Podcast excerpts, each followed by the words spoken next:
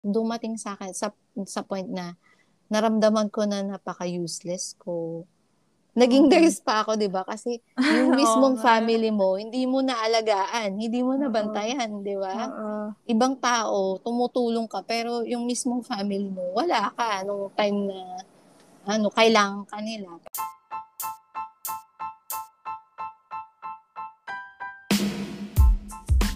Hey guys, welcome back to another episode of Hep Hep Kape with me, Rich Kid Avocado. And for today's podcast, we will be chit chatting with a Pinoy nurse here in Singapore. She's been working here as a clinic staff since 2018, and she's gonna share to us about her life as a foreign healthcare worker in a fast paced country like the Singapore, especially the challenges of being an OFW mom away from her two beautiful kids in the Philippines. But before we get into our conversation with our guest, please don't forget to follow these podcasts on Spotify and hit the like button on our Facebook page, Hep Hep Cafe. And you can also follow me on my Instagram account at rejkid.avocado. That's R A J K I D A V O C A D O. So there you go, guys. Grab your coffee, chill out, and let's get started.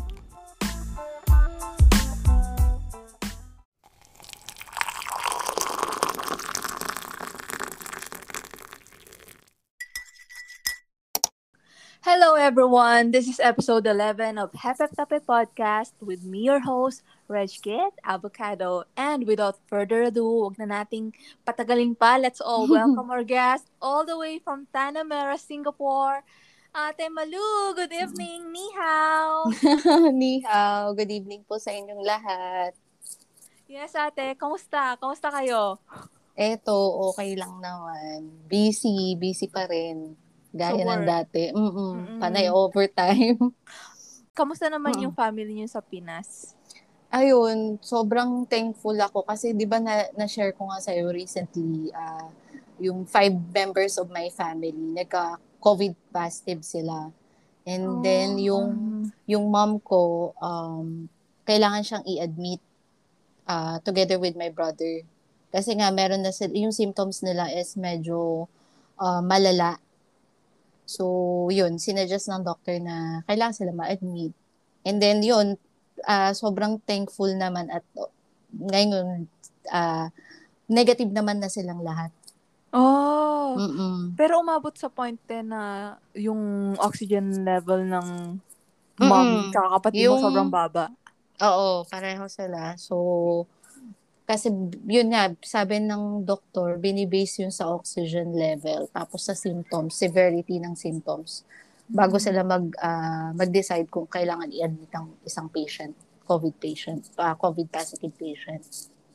Ah, buti So, ate nakakuha pa kayo ng ng bed sa hospital. Kasi, Ayun, diba, nag-antay kami ng ano, ah, almost one and a half day bago nakahanap. Kasi, ano eh, late na namin na rin nalaman na nag-positive yung, yung silang ng lima.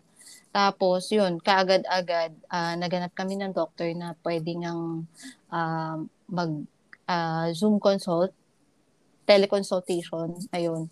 Tapos, yun, tapos siya, agad-agad siya na yung nag-decide kung kailangan i-admit. Tapos, yun, siya rin yung tumulong sa amin para makahanap ng, ng available na bed. Meaning ba ate kung lima sila, as in lima sila na nasa bahay, tapos lima din silang na COVID? Mm um, actually, ano sila, anim sila sa bahay.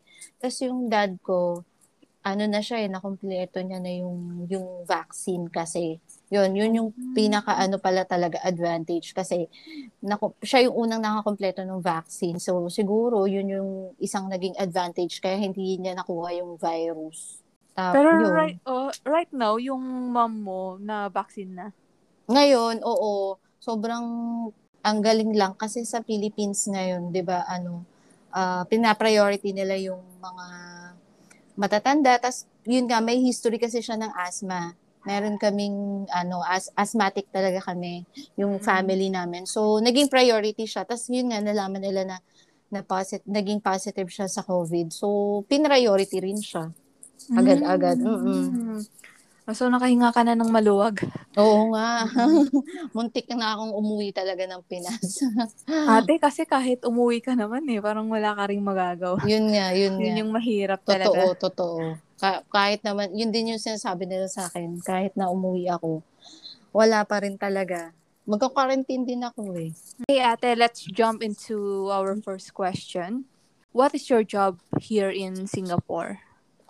Ano, currently, nag-work ako as clinic staff ah, sa isang specialist, ano, clinic ng hospital. Ang ano namin, ang ano, ang specialty nila is more on general surgery saka ano, urologist doctor. And then we have actually we have seven doctors. Meron pa kaming breast surgeon. More on general surgery talaga siya. Medical general Mm. surgery. Mm-mm. Pag clinic staff, ate, considered ba siyang nurse dito or kailangan mong mag-take ng exam? Um, allowed naman, pa- parang kinukonsider siya na parang ah, staff lang kasi ah, gusto nila magkaroon pa ng license ah, dito bago ka talaga mag maging ano, maging staff nurse. So yun, may may process kasi yun eh. Kailangan mo mag-work muna sa public hospital. Dito sa government hospital nila, magsiserve ka muna for two years and then saka ka mag, mag, mag-e-exam.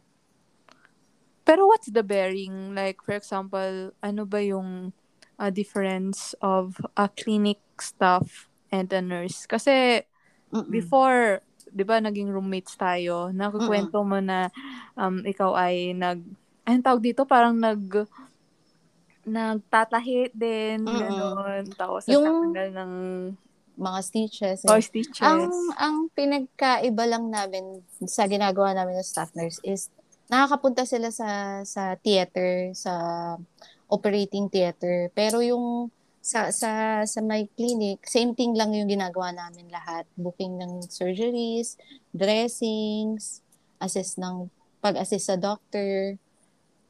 So far, yun ang pinaka-difference lang talaga nakikita ko is yun nga, yung nakakapag-assist sila sa op- ano, operating theater. oh. Mm-mm. So, ibig sabihin natin, kailangan talaga nilang mag-take ng exam dito sa Singapore before maging Tas, nurse. Maging nurse. Kasi yung sa atin, hindi nila ina-acknowledge yung li- license sa Philippines. Pero kapag yung local naman kasi dito daw, ah, ah, yung according dun sa mga naka-work ko, sila pagka-graduate, makapasa lang, yun na, wala naman silang exam eh. Hindi gaya natin na, hindi gaya ng mga foreigners na kailangan mag-take ng exam. Unless dito ka talaga nag-aral. Mm-mm. Are you are you planning to take that exam? so far, hindi. Kasi may iba akong plans. Oh, other plans. May iba akong tina-target na country. Mm-mm, mm-mm. Though okay naman dito sa Singapore, kaso um, kasi kahit namin maging licensed nurse ako dito, hindi ko naman makuha yung family ko eh. Hindi Ah, ganun yes. kagali, Mm-mm, kadali. mm-mm. Mm-mm. Mm-mm. Uh, can I ask you about your work experience in Philippines? Ilang years pa kayo nag-work noon before moving to Singapore? Nag-work ako as a nurse six years. Meron akong ano sa hospital, pero ano lang siya, one year. Alam mo na kasi nga, ano ko eh, ah, married, tas may kids, di ba? So, ba, pinili ko yung private sector kasi nga, yung income mas mataas compared sa public. Ang struggle kasi ng mga ng mga nurses sa Pinas is yung career growth nga saka yung yun nga yung salary namin kasi walang ano eh walang proper compensation para sa mga nurses sa Pilipinas. Mm-mm. Yun. Tapos, yun, yung salary nga namin, ako noon, umaabot lang ako ng 10 to 12,000 a month. Neto yon Or Oo. gross? Neto. Neto. Ah, neto na yon So, Oo. wala na yung mga tax doon. Wala na. Ganun. Oh. Unlike sa pri- private, kahit papano, mataas, nakakakuha ko ng 16, ganyan. Mm-mm. Lalo na kapag nag-overtime ako, may bayad. Pero kasi yung sa hospital nun, wala. Walang bayad yung ano mo. Parang OTY, ganun. Ah, ganon. Oo, Pero sa di, hospital emergency? sa, hindi, sa ward lang ako, ward. Ah, sa ward. Mm. And then, yung pasok nyo is Monday to Friday lang or Monday Hindi, six, six days a week ako. Ah, Six 6 days days a week. Mm-mm. Ay, hindi siya iba-iba yung rest day nyo, no? Iba-iba, ganun. Mm, Depende, depende sa schedule. Okay. Then, after that six years, dumiretso na kayong Singapore nun. Ano, late, ano ako eh, late bloomer. late bloomer ako. So, late, ang dami ko ng kabatch noon na nakapag-abroad that time. Pero ako, late na, as in late na, 30 years old na ako bago ako na- nag-decide na mag-abroad. Parang na-realize ko nung ang tagal ko na sa sa work ko na parang walang walang changes tapos parang same environment tapos parang naramdaman ko na hindi fulfilling yung ginagawa ko as a nurse. Kahit na alam kong nasa medical field pa rin ako pero parang yun, nararamdaman ko na hindi talaga ito yung gusto ko. Parang mas gusto ko ng mas malaking opportunity, mas malaking chance na makatulong sa ibang tao, ganun. Mm-mm, mm-mm. And then, as compared to Philippines, um, di ba, you work in the Philippines for for six years and then Mm-mm. um for Singapore, how long have you been working? Sa Singapore, actually, una kong, unang punta ko dito is 2013 or 2014 ba yun? Hindi ko, ma, hindi ko na ma-recall. Ang Mm. tagal na. Tapos, nagpunta ako dito as a tourist visa. So, so akala ko, ganun kadaling makahanap ng work dito sa Singapore. Sa Mm-mm. medical field. Kasi, that time, ayoko namang mag-agency kasi nga, ang laki ng babayaran. Hindi gaya nung kapag ka nag-tourist ka, tas naghanap ka na lang dito, wala kang ilalabas. Yun nga Mm-mm. lang talagang risky kasi naghanap ako ng ng ng ng company na mag-hire sa akin. Tapos yun nga unfortunately that time hindi ako nagland sa medical field. Two years din ako sa company na yun. So, ang ginawa ko, eh, pa- parang kasi ang ang nangyari, hindi ako hindi hindi ako masaya sa ginagawa ko kasi nga ang gusto ko talaga is yung maging nurse, mapunta Mm-mm. talaga ako sa medical field kasi yun Mm-mm. naman din talaga yung pinractice ko at inaral ko. So, yun talaga yung goal ko. So, nag-decide akong umu- bum- umalis sa Singapore. And then, ah, napunta ako sa Macau for one Okay, year. Mm-mm. Macau. Yun. Napunta naman ako doon for one year. Nag-tourist din ako. Tapos, sobrang blessed lang kasi nakahanap din ako ng work doon. Pero napunta akong, na, napunta ako sa, den- naging dental nurse ako. And Ayun. then, how's the experience there as a healthcare worker? doon, mahirap. Sobrang hirap kasi yung salary, wala pang kalahati ng salary dito sa Singapore. Pero higher siya as compared to Pinas. Pinas, oo naman, Mm. higher naman, pero ah, iba sa ina-expect ko. Siguro dahil nga na, na, na-experience ko yung Singapore, ganun. So, kaya parang nahirapan ako, nag-struggle talaga ako sa sa Macau. Then, right after that, bumalik kayo ng Singapore. Mm yun. Ah, sobrang pinag-pray ko kung babalik ba ako dito sa Singapore. Tapos, ayun nga, parang humingi lang ako ng sign eh. Kung kailangan ko bumalik dito, kung ano yung mangyayari sa akin. Kasi, ang risky, di ba? Yung magte-take na naman ako ng risk, Na- Mm-mm. mag, mag tourist visa na naman ako, tapos, yun, maghahanap na naman ako, parang back to zero ka na naman. So, Mm-mm. yun. But, ah, buti na lang, nag, ano, talagang, ah, nakapaghanap naman ako ng work. Yun, tapos, sobrang grateful nga ako kasi nagland talaga ako sa medical field nung, Mm-mm. yun, nung pagbalik ko dito. Without the help of any agency, di ba? Oo, without any help ng agency nga. Sobrang thankful kasi hindi ko na kailangan magbayad ng, ng, ano, katumbas ng one month salary. Ate, earlier you, you mentioned about uh, uh, coming here in Singapore in the Mm-mm. year 2014 Mm-mm. or 2013. What was your expectations versus realities as a first-time OFW? Um, yun nga, yung expectation ko noon, since maganda nga yung, yung background ko, yung experiences ko, tas maganda naman yung record ko, yung, yung credentials ko. So, inexpect ko na, tapos nasa medical field pa ako. So, inexpect ko na madaling maghanap ng work. Mm-mm. Ganon. Tapos, parang ang taas pa kasi nun nung self-esteem ko sa kanong yung believe ko nun sa sarili ko kasi nga sabi ko kaya ko yan kaya ko yan kasi ang, ang dami kong naririnig na stories nun before na na eto nga si ganito nakakuha ng within one week lang eh nakakuha ng work ganyan so iba pala iba pala siya sa kapag yung sa reality iba na kapag ikaw na yun nandun sa situation na hindi pala ganun kadali kasi ang dami mong kakompet ano eh ang daming competition eh. Hindi lang foreigners, yung locals pa dito. Yun, nag-expect din ako na na madali kasi madali yung buhay dito kasi nga ano na siya, 'di ba, considered as a first world country na siya. Mm-mm. Na ganun so na sobrang okay lahat na parang magiging smooth yung flow nung buhay ko. Hindi Yes. pala hindi pala ganun. Oo. Ang dami ko palang pagdadaanan. Hindi pala ganun kadali. Ayun.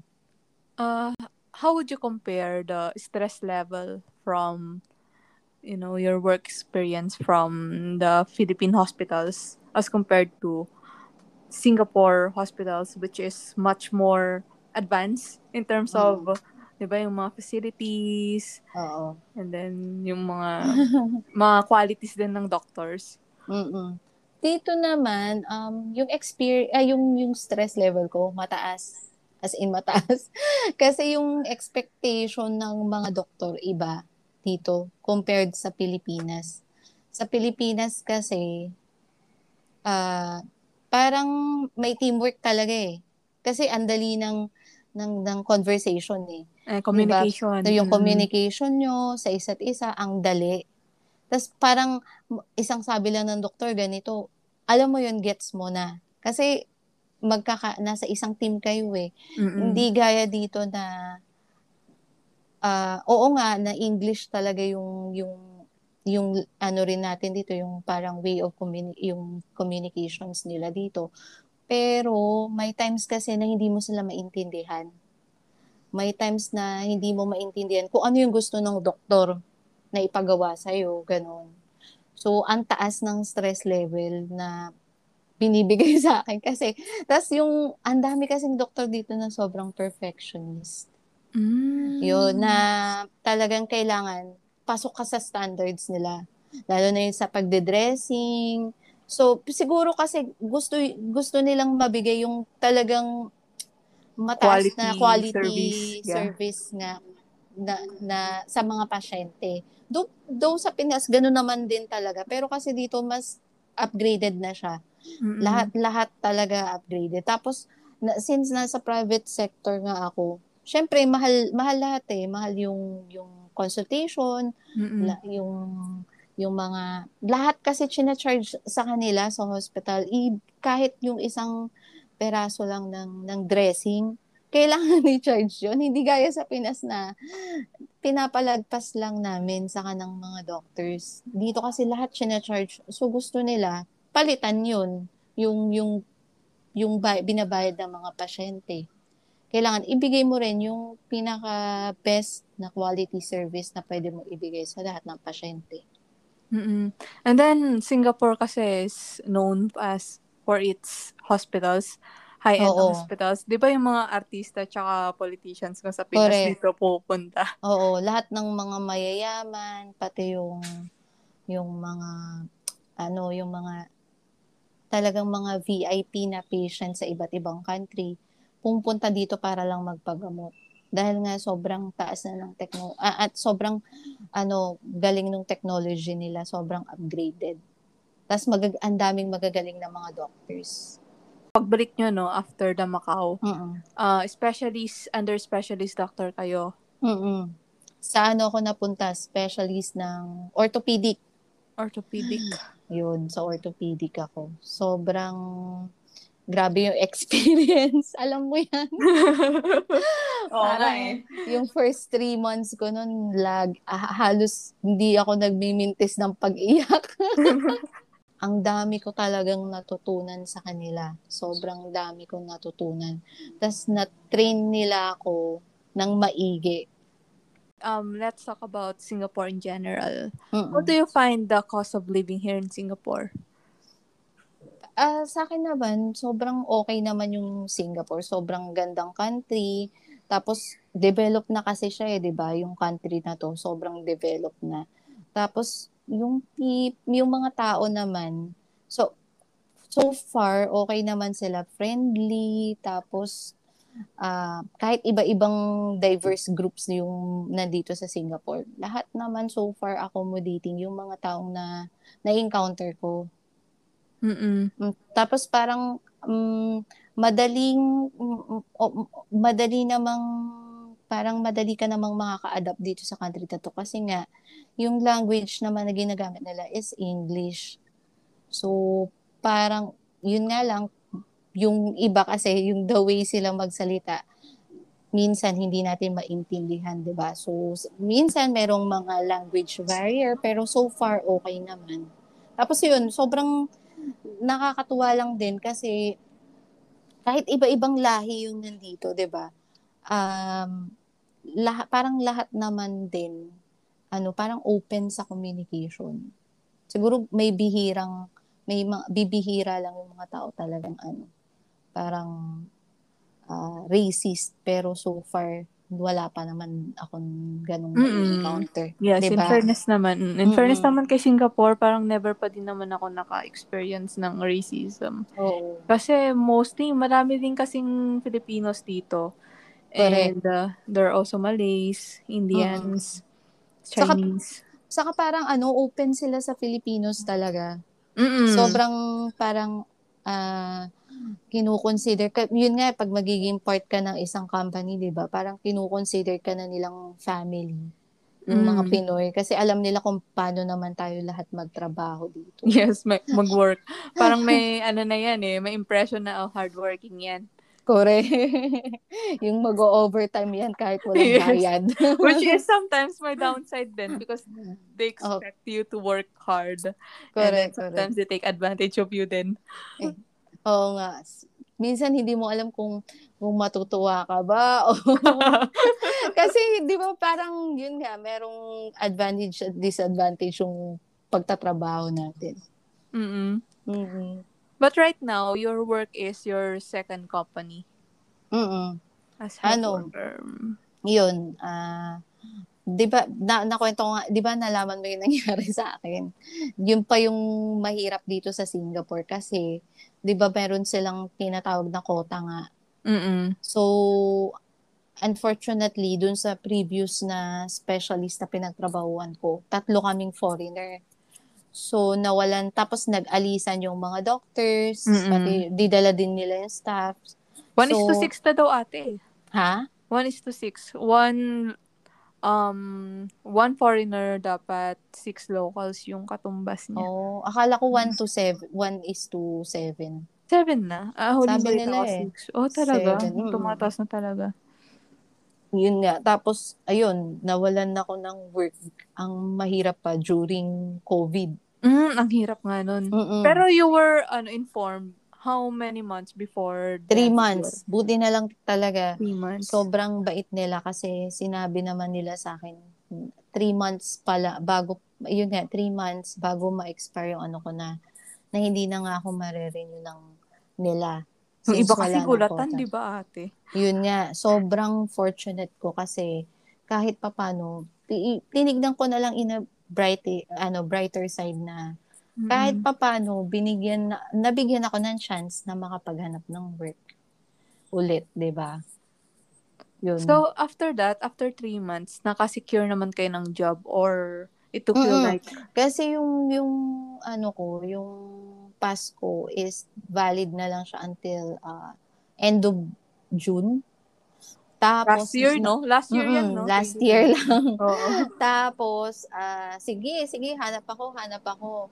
Tapos, meron pa nga nangyari sa akin, nakahanap ako, or, ano din eh, orthopedic din eh. Gustong gusto Mm. nila ako, kukunin na sana ako.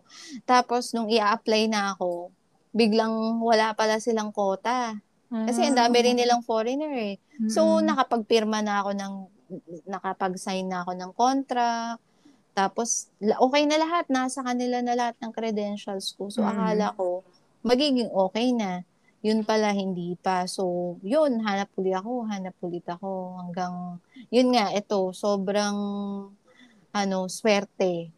Sobrang naswertehan ko na nakapunta na, na napunta na naman ako sa isang medical field pero an- yun nga lang na iba na yung specialty niya more on medical surgical na siya Pero do you think it's much more um easier as compared to your first company? oo sobrang ibang iba lighter siya. yung ano, lighter Mas- yung oo. trabaho. mas lighter yung trabaho. Though, do- masasabi ko lighter na siya. Kasi yung nung nasa orthopedic ako grabe yun eh. Kasi kunyari ah, ang consultation namin 15 minutes. Pero yung 15 minutes na yun may dalawa o tatlong pasyente kaming ano ha, handle so ang hirap kasi pag orthopedic dito in demand Mm-mm. So, yun. Ah, tapos pa, yung, yung, yung, ang daming, kapag ka magbubuk ka pa ng mga cases, ang daming requirements, ang dami mong kailangan aralin kasi hindi siya basta-basta na, bi- hindi ka naman basta-basta magbubuk lang ng case. Kailangan alam mo talaga yung case na binubuk mo, sa mga fracture, ganyan. Unlike ngayon, yung ngayong work ko, sobrang dali naman. sobrang dali naman aralin kasi medical surgical lang yung yung hawak nila eh. So napaka-general. Mm, Tapos general. oo. So yung pag-assist pati sa doktor, napakadali lang hindi gaya nung sa ortho na ikaw lahat sa dressing, sa removal ng stitches, lahat ikaw talaga lahat. Sa sa cast, paglalagay ng cast, ikaw talaga lahat. An- pero dito ngayon, ayaw nila akong nag so yung ayaw nila na ang dami kong kinukuhang workload. Gusto nila equally divided talaga lahat Oh, sa di maganda, staff. te. Oo, tapos pinapagalitan nila ako kasi nasanay nga ako sa ortho na umuwi ako ng 7.30, nag-out ako ng ganun, 8 plus, di ba? Madalas gabi akong nauwi. Mm-mm. Eto, gusto nila, umuwi kami ah, on the dot. Basta pag 5 p.m., dapat wala na. Wala ka nang ginagawa, uwi ka na. Ganon. Tapos mo man o hindi yung trabaho mo, uwi ka na. Ganon. Ganon. Pero kasi ako, sinasabi ko sa kanila na ayoko ng ganon. Ayoko kasi may mga, naiiwan akong mga, ano eh, mga ah, work. So gusto ko, kapag lalo na pag mga urgent cases, gusto ko, nasisettle ko na siya. So yun, minsan, parang pinaka-maximum na gusto nila nagsistay ako, 6 p.m., ganyan. Ganon. Mm, ah, happy naman ako sa'yo, ate, kasi witness ako dati ng mga paghihirap mo. Kaya nga. Ito naman, sa, kung yung pinanggalingan ko dati, sobrang hirap. Ito naman, sumobrang gaan. Actually, preparation yun, ate. ah, Ganun talaga yon. Pre-prepare nga. ka talaga ni Lord.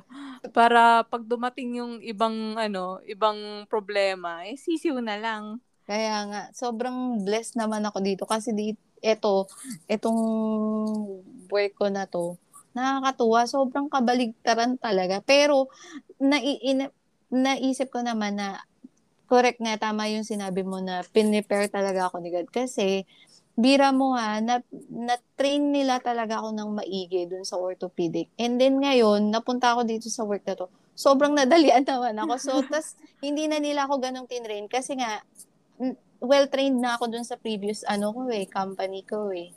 So, hindi na sila ganong nahirapan sa akin. Kasi nga, alam ko na rin yung system, alam ko na kung paano gagawin. Mm-mm. Yun, yun yung Mm. naging maganda. Actually, ang offer ng US is hindi lang yung immediate family mo. You can bring as well yung mga extended family members mo. So, like my parents, ganyan. So, yun yung plan ko. Hindi lang yung, yung immediate family ko. I'm planning din na sana madala ko yung mga siblings ko, yung, fa- yung, yung um, parents ko. Pero Yun. sila ay magiging dependent pass. Oo, holders. sila. Sila yung magiging Oh, okay. dependent pass. Mm, Mga dependent. But salary-wise, it will be the same as your salary here in Singapore or much hindi. higher? Triple. Ay, talaga. Oo. Ang. Ang Triple. taas.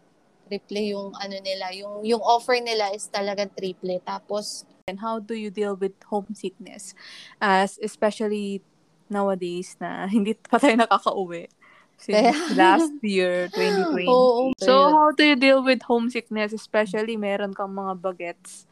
Mm, kaya yun nga dahil nga sa hindi pa tayo makauwi, ang ginagawa ko ginagawa ko ngayon, ini-spend ko yung most of my time sa sa work. So, kapag tinatanong nila ako, oh, ba't nandito ka pa, nandito ka pa? Ina-explain ko sa kanila yung situation ko. Sabi ko na, wala, kasi parang nakakalungkot yung, do makakapagpahinga ka, nakakalungkot yung uuwi ka na wala family mo, di ba? Parang mm-hmm. iba, iba pa rin kung kasama mo yung family mo. So, minsan, mag-spend ako ng, ng extra time sa work tapos, pag uuwi ako, ang ginagawa ko lang naman eh, manunod ako ng Netflix o kaya mm-hmm. mga Korean novelas, ganyan.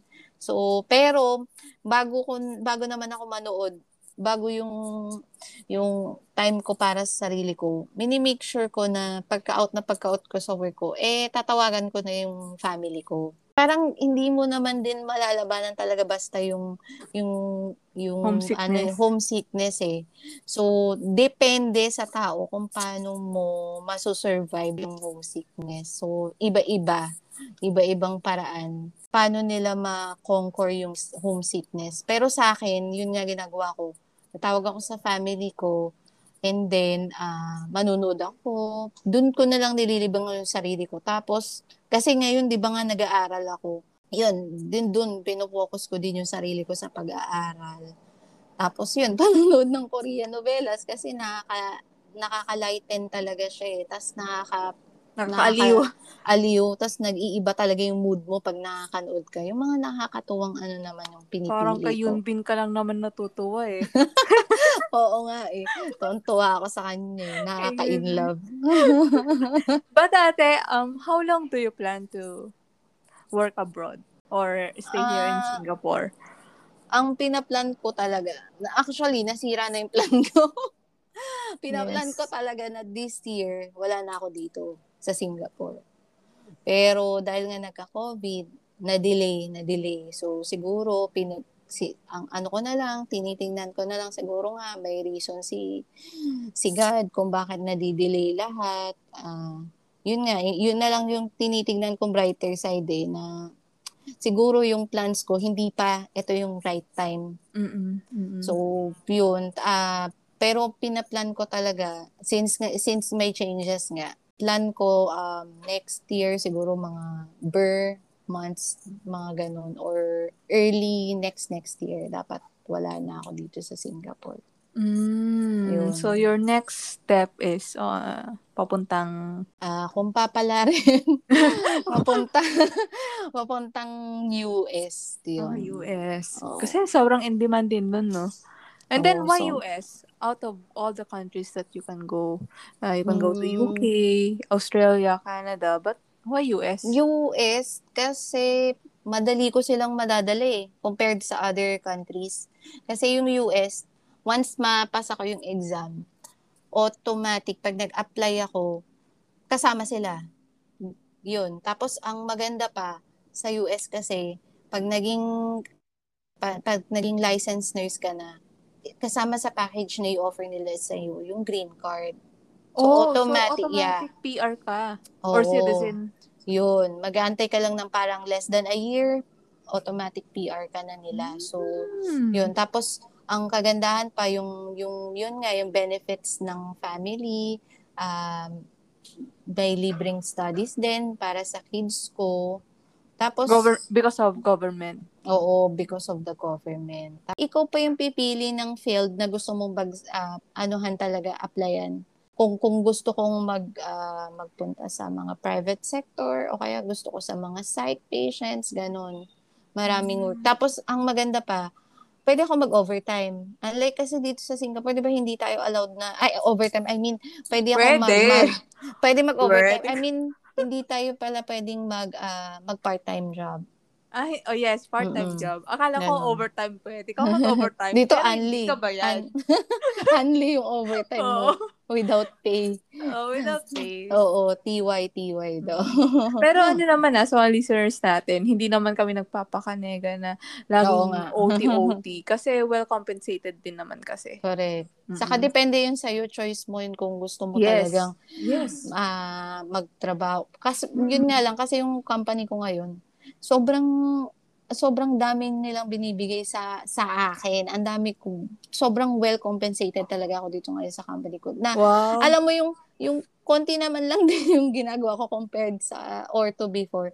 Pero yun sobrang ano kasi kagaya nun yung 'di ba nagkasakit yung parents ay yung mom ko Mm-mm. tapos yung brother ko kailangan nilang ma-hospital.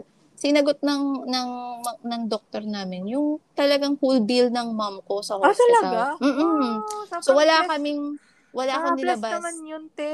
Oo, sobrang nakaka-touch. Sobrang grabe. Ang babait nila. Sobrang hindi ko alam kung paano ko sila, paano ko ibabalik yung yung blessing na binigay. Is it a family-owned clinic? Hindi. Ano siya, Oh. ah, marami talaga, may dalawa lang silang ah, Ah, talagang may-ari. Mm-mm. Pero ah, pitong doctors. Yun, Wow. seven doctors. Tapos Ah, yun, nung nal- nakakatuwa naman yun. Oo. Tapos, nakakatuwa pa kasi yung, yung pinaka-boss rin namin. Laging libre yung lunch namin. Parang three times a week, sagot niya yung lunch namin. So, di ba, ang laking tulong kasi yun sa ating mga foreigners. Kasi, nag-aalat tayo ng budget, di ba? Para sa mga expenses natin. Yes. Mm. Pero siya, talagang, wala lang. Nagbe- siguro Alagang-alaga matan- kayo. Oo, yun. Sobrang alaga kami. Talagang sinishare na lang din niya yung blessings niya. Mm-mm. What are the advantages and disadvantages of working abroad, especially for moms like you? Yung siguro yung advantages na yung advantages na nakikita ko is yung na, yung, yung nag-iba yung personality ko saka yung paningin ko sa sa buhay. Nag-iba talaga. Na ano ko dito eh, yung nag, nahasa ako ng, ng Singapore yung, dahil nga sa Mhm. mga previous experiences ko. Ganon, parang naging mas matapang ako bilang ah, mom and then bilang nurse. Tapos, mas naging open ako sa iba't ibang ano, iba't ibang tao. Kasi, dati talaga sobrang introvert ako. Mas gusto ko, para, tas, parang hirap akong mag-trust before. Mm-mm. Pili lang yung tao talaga na pinagkakatiwalaan ko, ganun.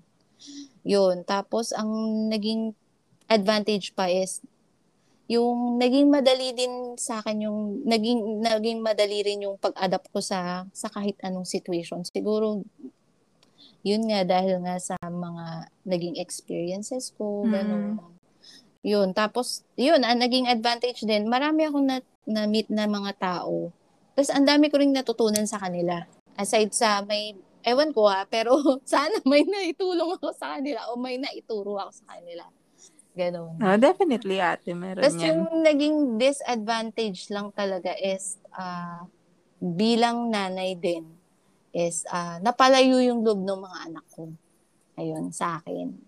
Hindi na yung gaya dati na sobrang close kami, ganyan. Kasi nga, syempre ako yung naging hands-on sa kanila eh. Nag-hands-on talaga ako nung mga bata pa sila. Pero ngayon kasi, nagdadalaga na sila. So, iba na, naging iba. Iba kasi kapag ang nanay, ah, ang parents ang nagpalaki sa mga bata, di ba? So, yun yung naging disadvantage kasi parang ginib up ko yung pagiging nanay talaga para sa kanila. Ah, mahirap din yun eh. Sa part ng mom. Ako Mm. kasi, anak din ako ng OFW. Pero on my part kasi, father ko is, is seaman. Mm-mm. So parang ang regrets niya talaga is yung hindi niya hindi niya na witness yung mga like graduation. Never akong graduate na meron siya. Oh, yung mga milestones mo, Mm, hindi yung niya mga milestones. hindi niya na nakita, 'di ba? Oo, hindi hindi, niya nakita. na-experience. Oo. Oo. Kumbaga nagpadala siya ng pampapansit pag graduation pero hindi niya natikman. Mm. Ganon. Ganon Iba- yung hirap. Iba kasi yung physically na nandun ka sa kanila. Iba talaga. So yun, kaya talagang ginugol ko na magkakasama kasama na talaga kami. Kasi iba, iba yung kasama mo talaga yung family mo. Mm-mm. Tapos yung nangyari pa, nung, nung nagka-COVID sila, yung alam mo yun, parang dumating dumating sa akin sa, sa point na naramdaman ko na napaka-useless ko Naging Mhm. nurse pa ako, 'di ba? Kasi yung mismong family mo, hindi mo naalagaan, hindi mo nabantayan, 'di ba? Ibang tao, tumutulong ka, pero yung mismong family mo, wala ka nung time na ano, kailangan ka nila. Parang yun. Mm. Yun yung talagang downside na nangyari sa akin nung time na yun. Oh, na, na, na, nasad din ako. Pero ate, don't, parang don't feel sad din. Kasi may mga Mm. ibang bagay ka din namang na-provide sa kanila na hindi mo ma-provide. Yun Na- nga, sa yun na lang din yung Oo. iniisip ko kasi at least kung kung umuwi nga ako ga- gaya nga nung sinabi nung doktor ko sa akin kasi nagpaalam na ako nun eh. Ate, ikaw ah, impulsive ka Nagpaalam, talaga. sobrang impulsive ko kasi nga talagang bira mo yung yung mag-aama ko may sakit tas yung mama ko. Nagpaalam na ako sa kanya. Ah, pati ko, asawa niyo, te. Mm-mm, sa.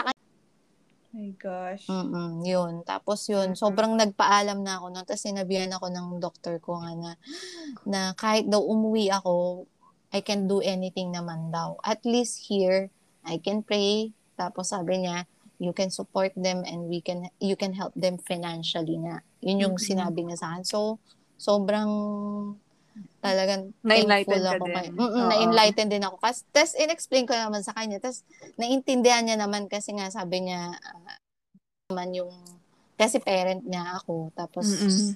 yun, sabi niya, naiintindihan niya kasi parent naman din siya. Ano naman yung advice mo for nurse like you, Pinoy nurse like you na aspiring to work abroad? Siguro sa mga Pinoy na gustong mag-abroad, hindi lang siguro physically dapat prepared ka. Siguro intellectually and emotionally, dapat ready ka sa lahat. Kasi iba eh, iba yung nagwo-work ka sa abroad. Ah, ibang-iba siya, hindi hindi gaya sa Pinas na nandyan yung family mo, Yes. yung pwedeng sumuport sa'yo anytime na lalo ka, lalo kapag ka down ka or malungkot ka, nandyan Mm-mm. sila eh. Sila yung pinaka-support system mo, doon ka sa kanila humuhugot ng lakas. Pero kasi dito sa Singapore, mag-isa ka. Mm-mm. So, parang kailangan ready ka na paano ka makakapag mag-survive dito nang wala kang wala ka talaga na kahit sino yun Mm-mm. tapos dapat siguro maging open ka kasi iba-ibang ano iba-ibang tao yung mga kasalamuha mo eh. Kailangan ano mata- malakas din yung faith mo kay God kasi kung kung wala si God sa kanya ka humuhugot ng lakas ng loob din eh. Mm-mm. Sa kanang guidance eh, sa mga decision mo, sa mga ba- gagawin mo dito sa ibang bansa. Yun, dapat talaga meron din tayong patience, saka yun nga, talagang lakasan ng loob din. Kung wala ka kasi naman ng talagang lakas na loob, paano ka pupunta dito, di ba? Yun, yun talaga yung number one na kailangan mo rin, lakas ng Mm. loob eh. Kaya nga, not everyone is parang for Abroad. abroad eh. Oh, to, to, true, true. Kasi it Totoo. takes resilience Mm-mm. and then yung nga lakas ng loob and then your ability to adjust talaga. Kaya nga, And adapt. kung, kung hindi ka naman talaga open, di ba, for Mm-mm. adjustment, yun, may hirapan ka talaga mag-adapt. Dun Kasi sa mag-start ka talaga mo. sa mababa, 'di ba? Oh, true. Tapos Uh, yun like, pa, mm, di ba, yung sa Pinas, ah, ah, kung ang ganda na ng position mo sa Pinas, di ba? Ang ganda na ng, Mm. ng experience mo. Pagdating dito, wala. Ano ka, back to zero ka talagang. mm, back to zero. Mm-mm. Hindi ka, hindi ka titingalain dito. Yes. Iba, ibang iba. Yes. Don't ask. Pag sila, don't ask. Correct. Marami, kasi syempre, country nila to eh. Mm-mm. Mak- kailangan mong makibagay. Oo. and it will take time. I mean, wala Mm-mm. namang pupunta dito na magaling agad. So, it Correct. takes time then and a lot of hardships. Correct. Bago mo sila makuha yung trust ng Yes. ano nila. Ito, on the lighter side naman tayo ate, what is your most blur like sotong moment? When we say blur like sotong, yun yung parang first time mong na-experience sa Singapore na either culture, um, Mm-mm. terminologies, na parang you wish na alam mo before you move here.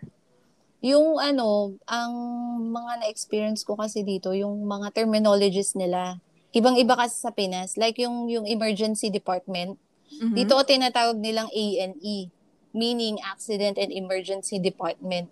Oh. Tapos, dati, kapag kasi sinabi nila, oh, merong ano, merong patient galing A&E. Hindi ko alam, nagpapanik ako kasi sabi ko, anong A&E? Anong A&E? Oo. Kasi ang alam ko emergency, 'di ba? Mm-mm. So, iba yung terms nila. Tapos, kagaya nun, yung operating theater, i- iba rin yung tawag nila. Ang tawag nila is, um, ah, ay, dito pala, I mean, sa, sa, sa Pinas, ang tawag natin is operating Room. um, room. Dito sa kanila, ang tawag nila theater. Wow, O- OT. OT. Oh, okay. So, nung, nung dati, sabi, oh, sab, sinabihan ako dati na, oh, you, you should book a case in the OT. Tapos sabi ko, anong OT? Sabi ko, tapos talagang, kasi, syempre, walang-wala, ibang-iba eh. Ibang-iba yung mga terminology, yung mga medical terminologies nila dito compared sa atin. So, nangapa din talaga ako doon.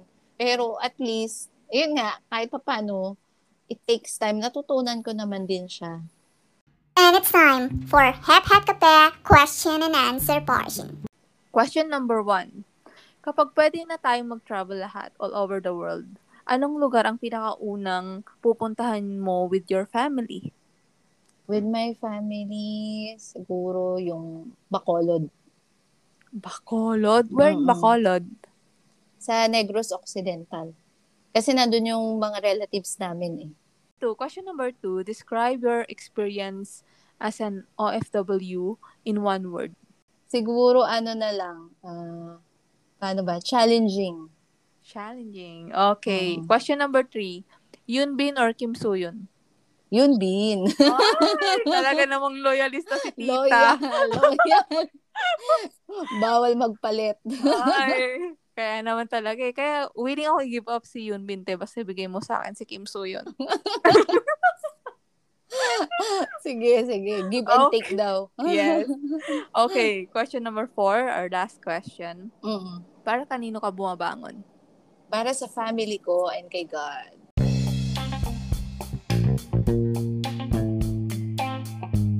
Malu, thank you so much for joining me here today. Na sobrang Thank you din. Yes. Oo nga. Mhm. Kasi Ang tagal nating ano, hindi nag- nakita, no? Kasi Correct. hindi pa rin tayo pwede magkita as much as we want to kasi Kaya medyo nga. nasa phase 2 heightened alert ang Singapore. Oo nga, As correct, of correct. now. Sobrang, Ah, ayun. it's an honor and a privilege na maging part nitong ano mo. Oh, yes! Bongga naman, no? Kala mo naman. ba? Oo ha, sobrang, ano, sobrang thankful ako na napili mo. Mm-mm. Oo naman, te. Kasi naging saksi naman talaga ako ng mga pinagdaanan mo before as your roommate. and, and I Kaya just, yeah, I just wanna say na I admire you as a mom and a nurse. Kasi nakita ko yung dedication mo sa work. Not just Mm. to be excellent or para lang sa matas na sahod, but to really serve your pa- patients well. The way you speak to your patients, napaka malumanay with TLC, tender loving care. Kasi naalala mo before, every time na Ah. meron akong i-confront, Mm-mm. lagi kitang tinatanong, ate, ano ba yung magandang paraan na pagsabi nitong ganito? Nga. Kasi, meron kang, ano eh, meron kang gift na kung paano mo sasabihin yung mga bagay na napaka hindi siya hindi siya off. Yung husband mo nasa Pinas pa rin or Hindi, nakaalis siya? na siya. Nakabalik Parang na sa barko. Awa din ng Diyos, no? Kasi Mm. kahit may pandemic, naka, Kasi ano sila eh, sa car, cargo siya. Mabait talaga si Lord. Hindi naman sila affected. Oo ang, nga. ang hirap kasi, alam mo na, ah, aside sa mga kids ko, sinusuportahan ko rin ngayon yung sarili kong family, yung parents ko, Mm-mm. siblings. Mm-mm. Napaka-OFW mo naman ate. Kaya, Sinusuportan mo lahat. Alright, shout out to our listeners from Singapore, Philippines, USA, Australia, UAE, UK, and Canada. Thank you so much, guys. Mwah, mwah, mwah. And that's all for today. Thank you for listening to Hep Hep Kape with ah, Malu, and Kid Avocado. Bye! thank you so much. Bye!